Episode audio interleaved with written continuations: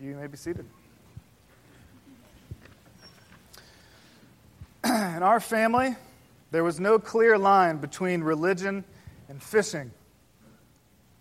This is the first line of Norman Maclean's semi autobiographical book, A River Runs Through It. Or if you're a Brad Pitt fan, it was, uh, it was made a movie in the 90s. Um, both the book and the movie are two of my favorites. The story is about two reckless and rebellious brothers named Norman and Paul, who just happened to be the sons of the town's Presbyterian minister.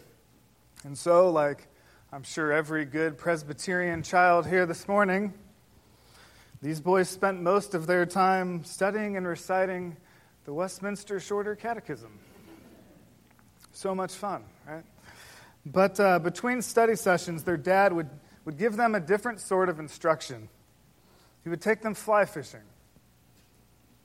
On the banks of the big Blackfoot River in western Montana, these wild boys learned their father's four count fishing rhythm as he clapped his cupped hands behind their head. See, their father was a master fisherman, and he was teaching his sons his fishing rhythm. But he was not only a master fisherman, he was also a master Presbyterian. So he knew that his boys were by nature a complete mess. Their hearts were corrupt, their hearts were stubborn, they were full of pride. They thought they could create their own rhythm instead of listening to their father. However, they soon found out that their rhythm didn't result in much fish. And after hours and hours of not catching anything, Norman and Paul began to grow impatient. And they grew increasingly frustrated at both their father and the fish, who weren't biting. You see, Without their father's four count rhythm, fishing brought no joy to these boys. But over time, and as a result of a lot of hard work and practice, their father's rhythm became their own. And with their father's rhythm, fishing became as natural as breathing to these boys. They no longer had to think about each individual count in the rhythm. Every count now blended together into one beautiful motion. And soon enough, these boys became master fishermen just like their father. Fishing had captured their hearts, it was all they ever wanted to do. In our passage this morning, Luke describes our Heavenly Father's four count rhythm for the Christian life. But we're like Norman and Paul, and our hearts are by nature a complete mess. God's rhythm is not natural to us. We're selfish, stubborn, we're full of pride, we think we know best. And so we also try to create our own rhythm instead, and as a result, we begin to grow impatient. And we start to grow increasingly frustrated at both our Heavenly Father and our fellow humans who we are earnestly trying to help, but who just don't want to hear the gospel. God's rhythm must become our rhythm. And if we're to become master fishermen like Jesus, we have to fish like our Father. So, uh, if you would, please pull out your sermon outlines, and uh, we're going to talk about this four count rhythm this morning. So, hearing God's word is the one count, and it is the key to this entire passage. You see, we're, we are to be a people with the same posture as these Israelites on the shore of the Sea of Galilee. These people were, they were craving God's word. They craved God's word with such vigor and intensity that Jesus had to board a boat in order to create some distance so that he could teach them. They were hungry for God's word, and they were desperate to be close to Jesus. What about you? Is this your posture? Are you desperate to be close to Jesus? Do you hunger? Do you hunger for God's word? You see, it all starts with hearing. Just think back on your conversion. You weren't just walking around one day enjoying the beautiful Texas landscape filled with blue bonnets when all of a sudden you just came to your senses and placed your trust in a Savior who you had never heard anything about. You also didn't come to faith by simply watching your Christian parent or friend or neighbor live a radically different life than your own. Watching a person live this Christian life is certainly a powerful conversation starter. But the conversation still has to happen. This is why Paul writes in Romans 10 How are they to believe in him whom they have never heard? And how are they to hear without someone preaching? Faith comes from hearing, and hearing through the Word of God. So I recently read an article about uh, actor Andrew Garfield. Uh, I believe he was the second or third Spider Man. Uh, there's been so many, I can't even keep up. But he was also cast in, uh, in Martin Scorsese's new movie, uh, Silence, as Father Rodriguez. Before filming began, Andrew described himself, and I quote, as a pantheist agnostic, occasionally atheist, and a little bit Jewish, but mostly just confused. However, while preparing for this role, things began to change. For an entire year, he decided to live the life of a Jesuit priest. He read God's Word every day. He received daily instruction from a local priest, and he even went on a 30 day Jesuit retreat to Wales to focus on the Gospels. After the movie was released, he was interviewed by a national magazine and he said these words What was really easy was falling in love with this person, was falling in love with Jesus Christ. That was the most surprising thing. That was the most remarkable thing falling in love, and how easy it was to fall in love with Jesus. You See, our rhythm always starts with hearing God's word, and when you hear God's word, it will cause you to fall in love with the Savior who loves you. Now, some of you may be saying to yourselves, if I were you, I'd be saying this at least, Jeff, you're kind of preaching to the choir. Maybe, maybe I am. But I know my own heart, so probably not. So if I'm just preaching to myself, then so be it. But I'm glad you're here this morning Hearing God's word preached each Sunday is of critical importance to our spiritual growth and formation. But ask yourselves this question What about Monday through Saturday? You see, in Luke 5, it was business as usual. The Sea of Galilee was booming with fishermen and commerce. In other words, it wasn't the Sabbath. Jesus met these people where they were. He came to them. He came to their place of work on a seemingly ordinary day to preach God's word. They were pressing into Jesus on a Monday when they had a week full of responsibilities hanging over their heads. They were pressing into Jesus on a Wednesday when they were feeling beat down from running errands all week with their kids. They were pressing into Jesus on a Friday when all they wanted to do was go home, kick off them shoes, and veg out for a little while. Maybe watch some Sports Center. My friends, the one count is not just a Sunday rhythm, but a daily rhythm. We are to be a people who press into Jesus Sunday through Saturday. We are to read God's Word. We are to proclaim the gospel to our friends, family, and neighbors. We're to preach the gospel to our own weary hearts every day. We're to be followers Sunday through Saturday. My friends, the one count is not just a Sunday rhythm, but a daily rhythm. Now, I want you to imagine for a second being a fisherman on the Sea of Galilee. Um, it was different than White Rock Lake, I'll just say that. One, it was about four times as big, but uh, it was not really a recreational area. It was the center of the economy in this region. So the sea was always packed with fishermen, rain or shine, who were competing with one another for business. So, archaeologists have, have found 16 ports on the Sea of Galilee that date back to Jesus' day. They estimate that each evening, the prime time for fishing, roughly 200 boats were probably on the sea. They weren't by themselves. This was a competitive business. You see, Peter wasn't just fishing to have some fun, this was his livelihood. He had a family to feed and employees to pay.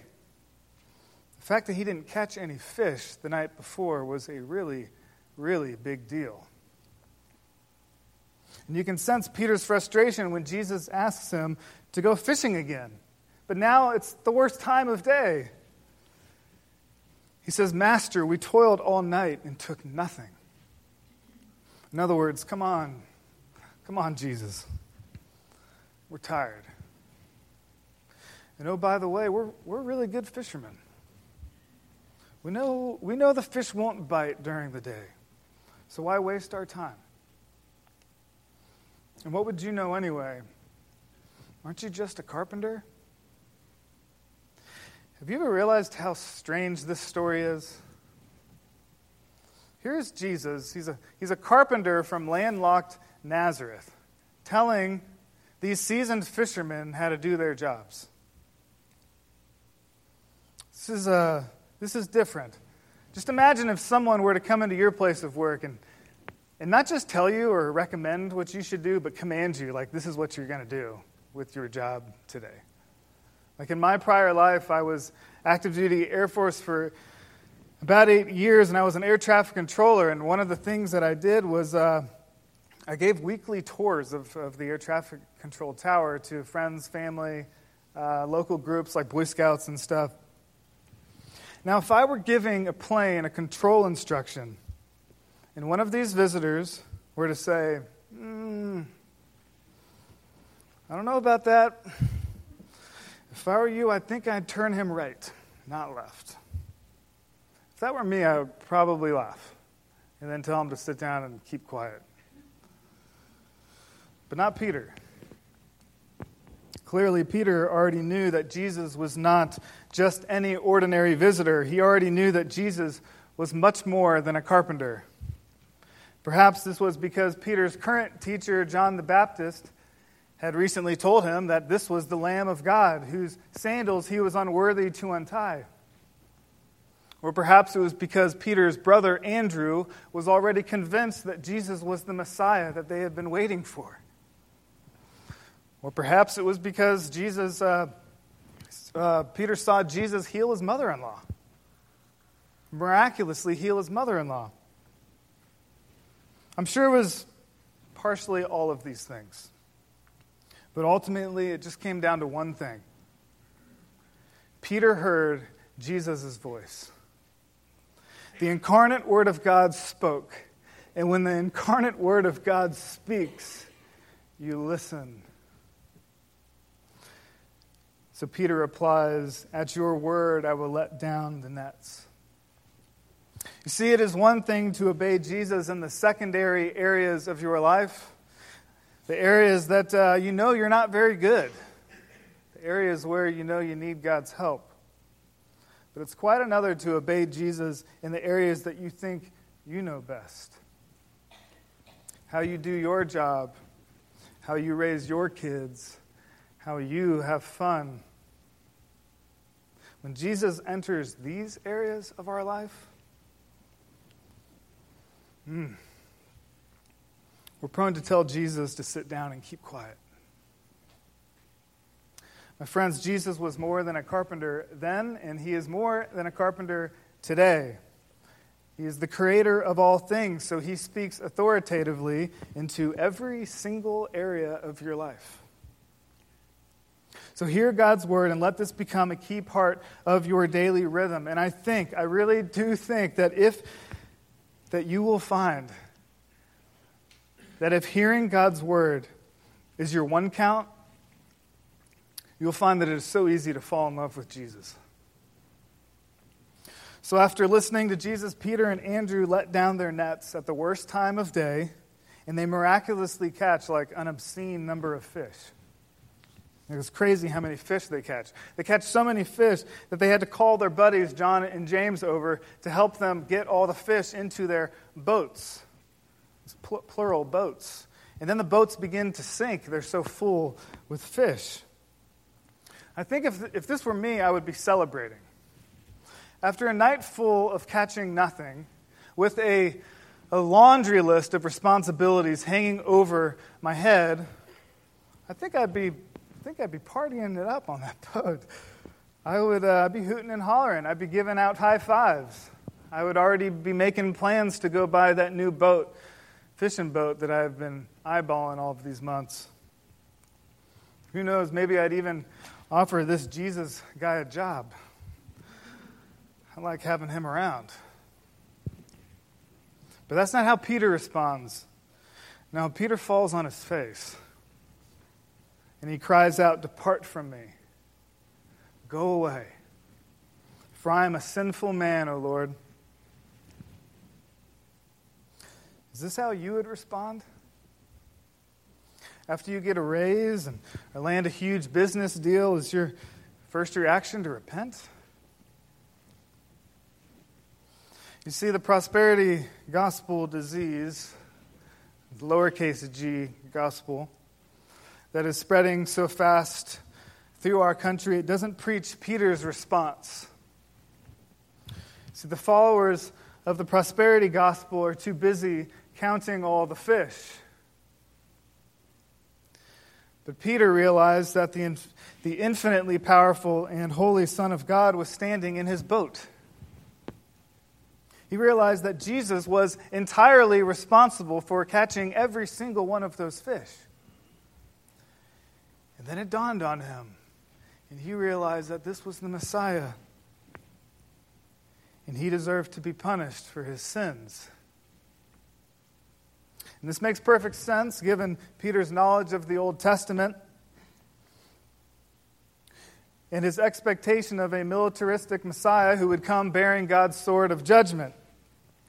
Even in our Old Testament reading from this morning, uh, from Jeremiah 16, the same metaphor of fishing for men is used, but in a different way. It wasn't exactly a good thing.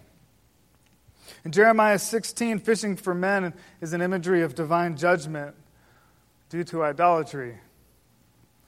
But that's not what Peter finds in this boat. He doesn't find the bringer of judgment, he finds the friend of sinners. Now, this is one of the great themes of the Gospel of Luke, and it's, it's one of the reasons why I'm so excited that we are working through this passage over the next several months, or this book over the next several months. It's this theme of Jesus as a friend of sinners. Jesus eats with sinners, he touches unclean lepers, he hugs the hopeless, he communes with cripples, and he even loves greedy tax collectors all the people that society deemed unacceptable, people who were excluded from meals, family meals, excluded from worship, people who were banished and untouchable, to these people, Jesus befriends. Jesus is certainly a friend of sinners. But don't forget that he also began his public ministry with the words, Repent for the kingdom of heaven is at hand. See, Jesus doesn't absolve our need for repentance. In fact, our faith in Jesus actually demands further repentance. You can't have true faith without repentance, just as you can't have true repentance without faith. The two go hand in hand. They are like fishing and following, they cannot be separated. Faith produces repentance, and repentance results in deeper faith. See, when you hear God's word, you understand God's infinite holiness and turn from your sin, you have to turn to something. And if you turn to anything but Christ, you're merely turning from one sin to another. And this isn't repentance. True repentance means not only turning from sin, but turning from sin to Christ. It is trusting that He will forgive you. It is believing that He will shower you with grace upon grace. It is finding Jesus more beautiful and more desirable than your favorite sin. This is our rhythm as Christians repentance and faith. And if these two things do not become your two count, you will continue to live like Norman and Paul, thinking you're a fine fisherman, all the while failing to catch any fish. Even when things were great, Peter repented and turned to Jesus in faith.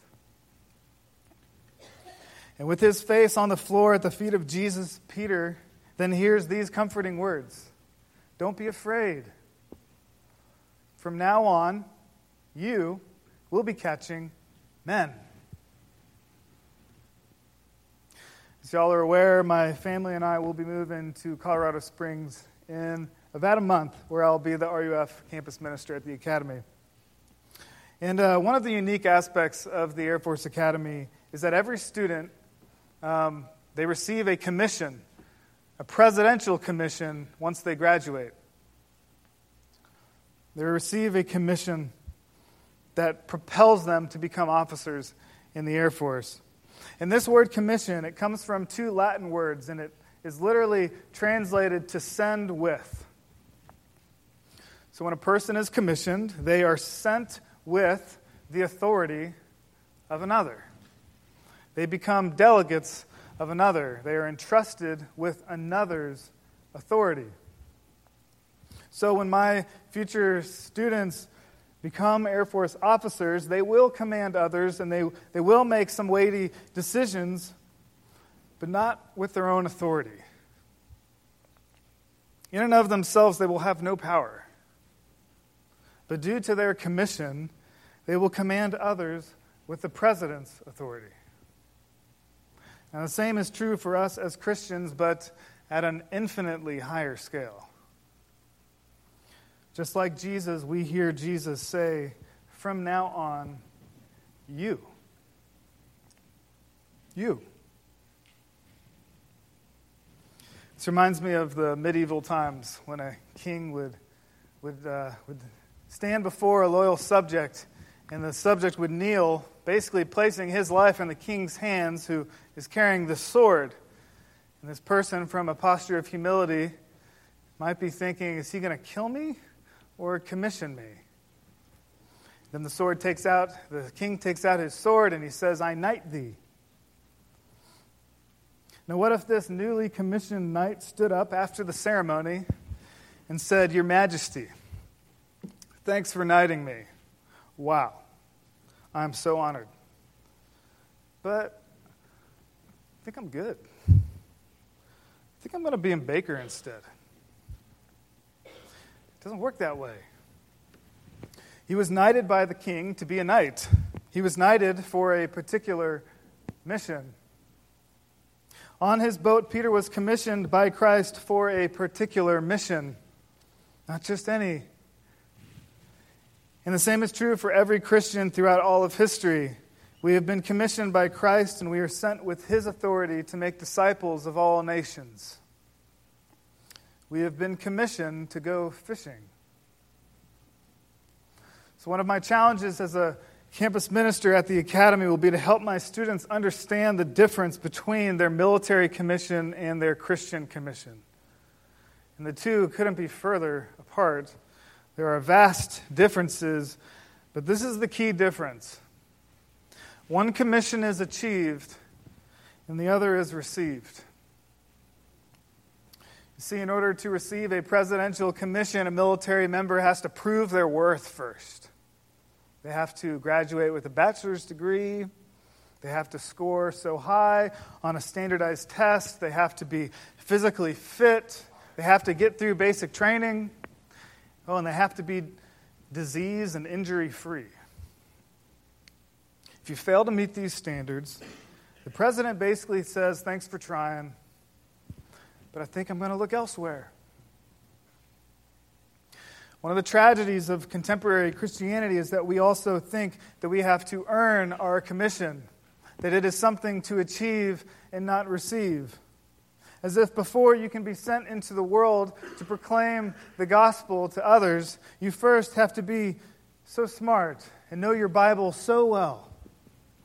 You have to be so sinless, or at least appear so sinless. And you have to be so spiritually fit. And this is nonsense.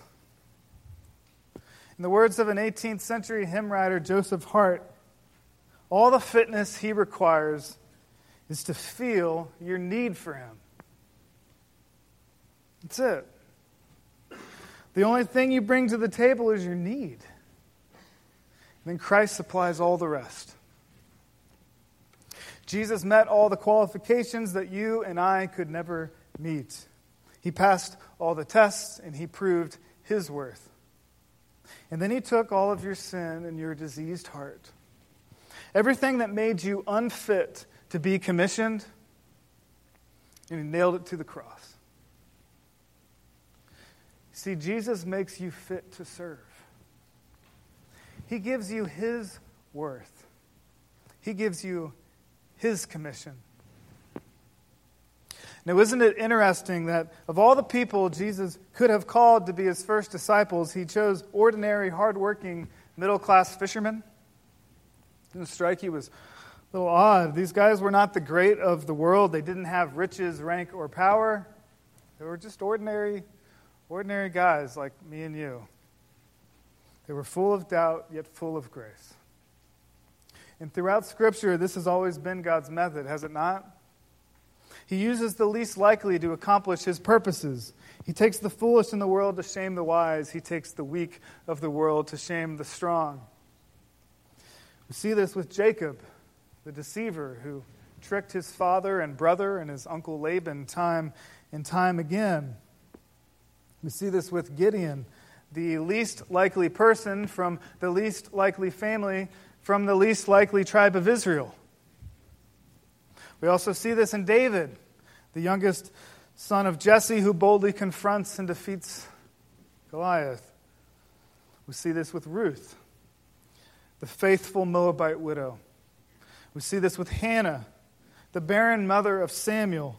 And we see this with Rahab, the harlot who saved God's people. And now we see it in Peter, Andrew, James, and John, ordinary fishermen commissioned by God to fish for souls. Now, I don't know everything that is going on in each of your lives. Some of you may feel like you have nothing to offer. That God's commission is great for others, but it's just not for you.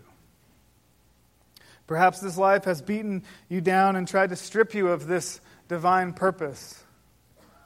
Perhaps you have tried and tried, and now you're just tired. Perhaps you view yourself as the smallest fish in an infinitely large pond. If this is you, let me encourage you with this God does not commission small fish. He commissions people who are created in His own image, people who are united to the work and worth of His Son. You see, whether you are seven or 70, the commission it's the same. You are not some small and insignificant fish. You're a prize fish who has been commissioned by God to go catch other prize fish. Your children are prize fish. Your spouse, your parents, your boss, and your employees are all prize fish. Every refugee is a prize fish. The homeless man begging on so many street corners in the city is a prize fish. The hopeless addict is a prize fish. Those who hate you and ridicule your faith, they're prize fish too. The young, the old, and everyone between that has been created in the image of God. You aren't small fish. You are God's child. You are God's beloved, and He has commissioned you to go fishing. So embrace your commission every morning and throughout every day This is our rhythm. So, when the book, A River Runs Through It, the four count is often described as the most difficult of all of the counts. See, to perform the four count, you had to muster all of your strength and then propel your rod forward with all your power. You had to give it your all. You couldn't hold anything back. I think the four count of the Christian rhythm is also the hardest count, and it's the count that most often throws off our entire rhythm. You may have heard God's word, repented and believed the gospel, and then embraced your commission. But when it comes time to throw your rod forward, you just give a little wrist flick. Our passage this morning ends in such a radical way. It, it really should take your breath away, just how radical this story ends. And when they had brought their boats to land, they left everything and followed him. The four count demands everything, not just some. The text doesn't read, and they left almost everything and followed Jesus. My friends, you can't have one foot on shore and the other foot still in the boat. To follow Jesus, you have to get out of the boat and walk beside him wherever he takes you. And don't expect Jesus to give you a five or a 10 year plan beforehand. He won't do it. He didn't give Peter a five year plan in Luke 5. He didn't give Paul a five year plan in Acts 9, and he won't give you one either. But he gives something so much better. He says, Don't be afraid. Don't be afraid. I got this. Paul writes in Philippians 3 8, I count everything as loss because of the surpassing worth of knowing Jesus Christ, my Lord. For his sake, I have suffered the loss of all things and count them as rubbish, in order that I may gain Christ and be found in him. Brothers and sisters, the, Christ, the Christian life is not easy. Christianity is unlike anything else. Every other religion says, give some, or give much, or maybe even give most. Christianity says, give all. So, Henry, Henry Francis Lyte was born on June 1st, 1793, in Ednam, Scotland. His father, Thomas, was a captain in the Royal Navy who spent all of his free time fishing and neglecting his wife and three sons. A few years after Henry was born, this highly esteemed Navy captain abandoned his family, leaving his wife and his boys with nothing. And as a result, Henry's mother and his little brother became malnourished and died. And Henry, a nine year old orphan, was left with no means of support. Until the headmaster of Henry's school, Dr. Robert Burroughs began to welcome Henry into his own home. Everyone else saw an orphan. Dr. Burroughs saw a prize fish. And their relationship grew until Henry was adopted and became a dearly loved member of this family. And it was through this family that he learned to love a heavenly Father who will never abandon him he learned to hear God's word, repent and believe, to embrace his commission. And so, after graduating from Trinity College in Dublin, Henry was ordained an Anglican priest, and then he fell in love and married a woman named Anne Maxwell. The happy couple then moved to a town called Sway, not knowing the pain they would soon endure.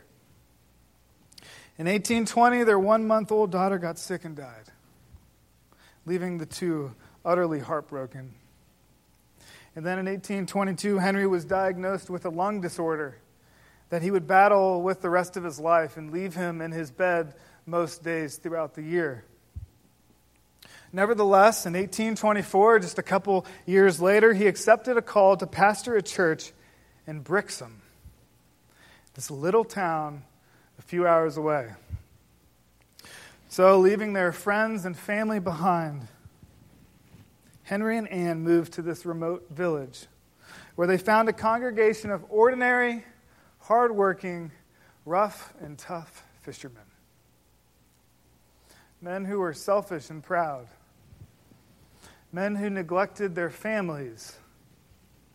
Men who were just like his father.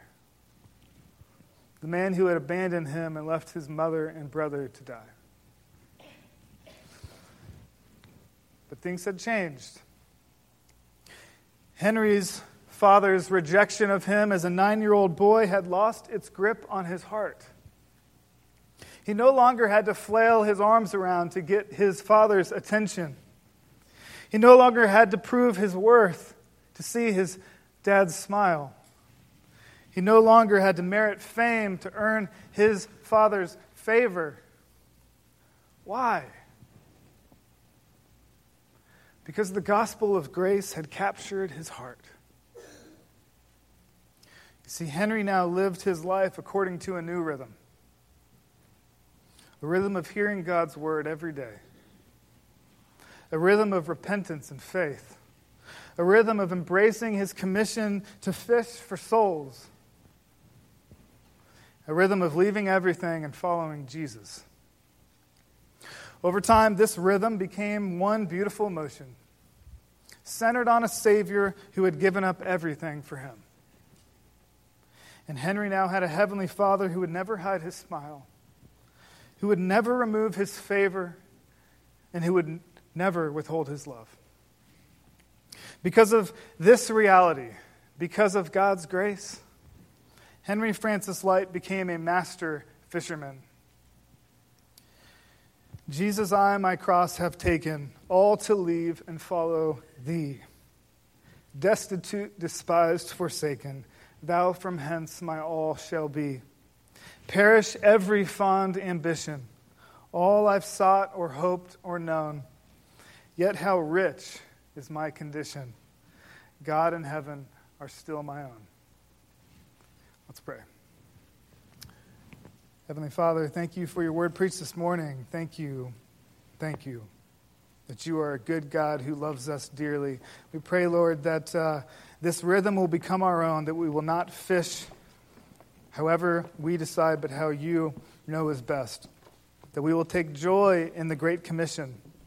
That you will continue to build in us a boldness that we don't have in ourselves. We thank you for the gospel of Jesus Christ, for the work that he accomplished on the cross, and it is in him that we trust, and, in his, and it is in him, his name that we preach. We pray. Amen.